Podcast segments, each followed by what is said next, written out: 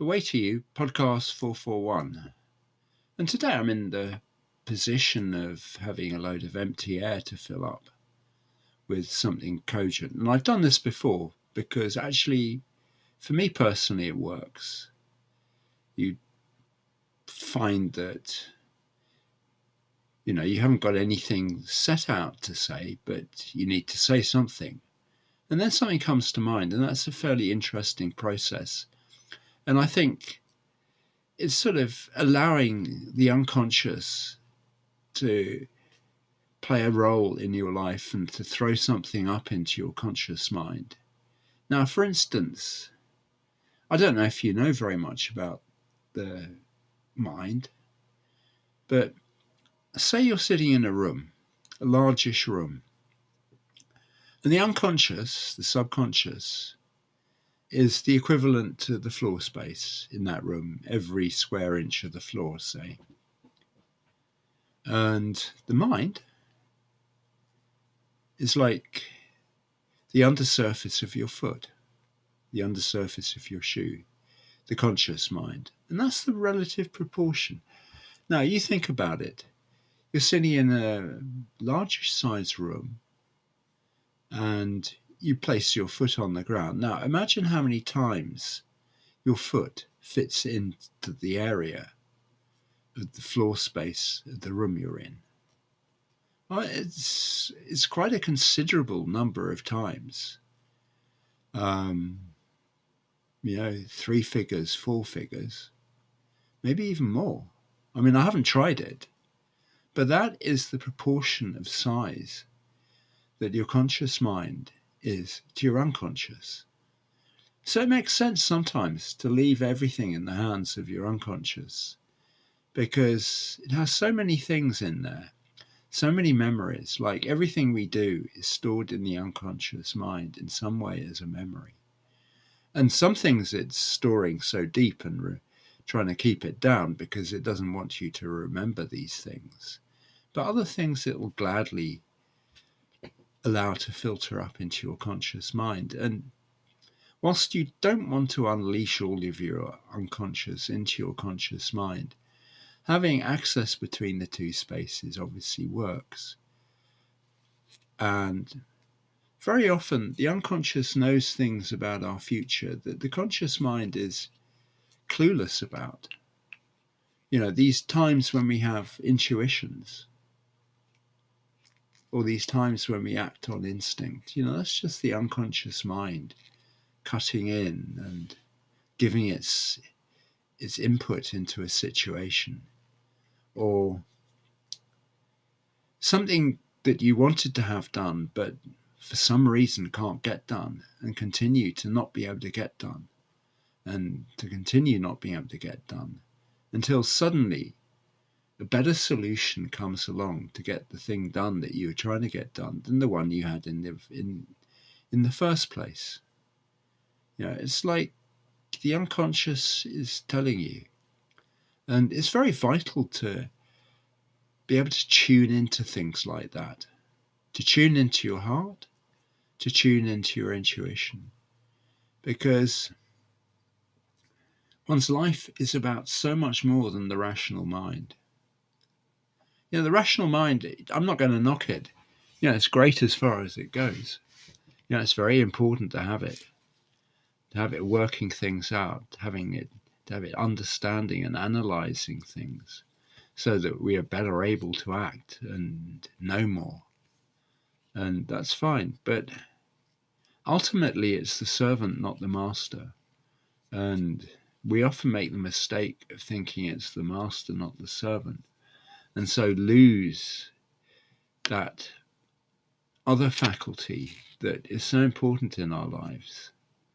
Um, and you know, if you've been brought up in the Western world, you know, we, you can look to reasons why this is the case, why we're tend to, over our development, have become increasingly cut off from the deeper self, from what's in our unconscious minds, from having a stronger relationship, say, with the earth, say, with our fellow human beings on a much deeper level and with nature. I mean, you only have to look at um, native Indians in North America to, to see how their culture shows that they've been far more in touch with the world they inhabited than we ever could be in our skyscraper concrete worlds. You know, living out in nature, having spirit guides, communicating with creatures, um, and all sorts of things that they developed in with instinct and intuition. And I think moving forward, the more we are in touch with our hearts, the more we're likely to get things right. Um,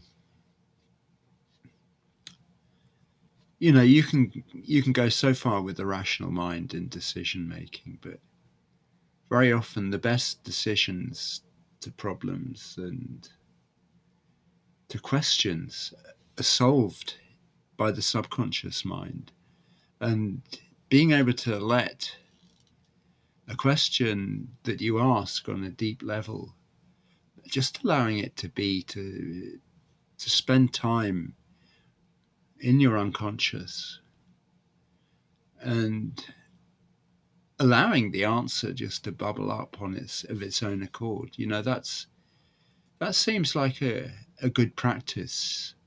You know, it's not one that we always are capable of doing because sometimes we have to make split second decisions about things and also use whatever di- data there is available to us upon which to make decisions so that our decisions are naturally made rationally. But developing this power of instinct and relationship with our hearts, which so much of modern life doesn't cater for, is very important just so that we realize more of ourselves, so that we stop using about 7% of our minds and start becoming just much more what we are potentially. Seems like a really good idea. And developing this deeper relationship with ourselves. I use the example of a hole in my ceiling where I had this hole in my ceiling because I'd been letting myself um, spill the water out of my bath over the back of the bath, and it had sort of dripped through the floorboards into the ceiling below, which is in the kitchen, and eventually a hole had developed in my ceiling, quite a large hole. And I just sort of stared at it for ages, and I didn't really know what what I was going to do with it. I mean, rationally, I should have gone out and found a plasterer to come in and do the work. And, you know, it costs maybe £150 or $200 to have work like that done, but it isn't astronomical. But for some reason, I was delaying on it, which is sort of typical of me. I would have to confess it. I, very often these things get left for, until there is a very definite reason to get it fixed. But in this case, I was very glad I did because after I'd had that hole in the ceiling for a while, um, there was an accident in my house while I was away on holiday, which involved a radiator upstairs leaking and leaking through into the kitchen diner below.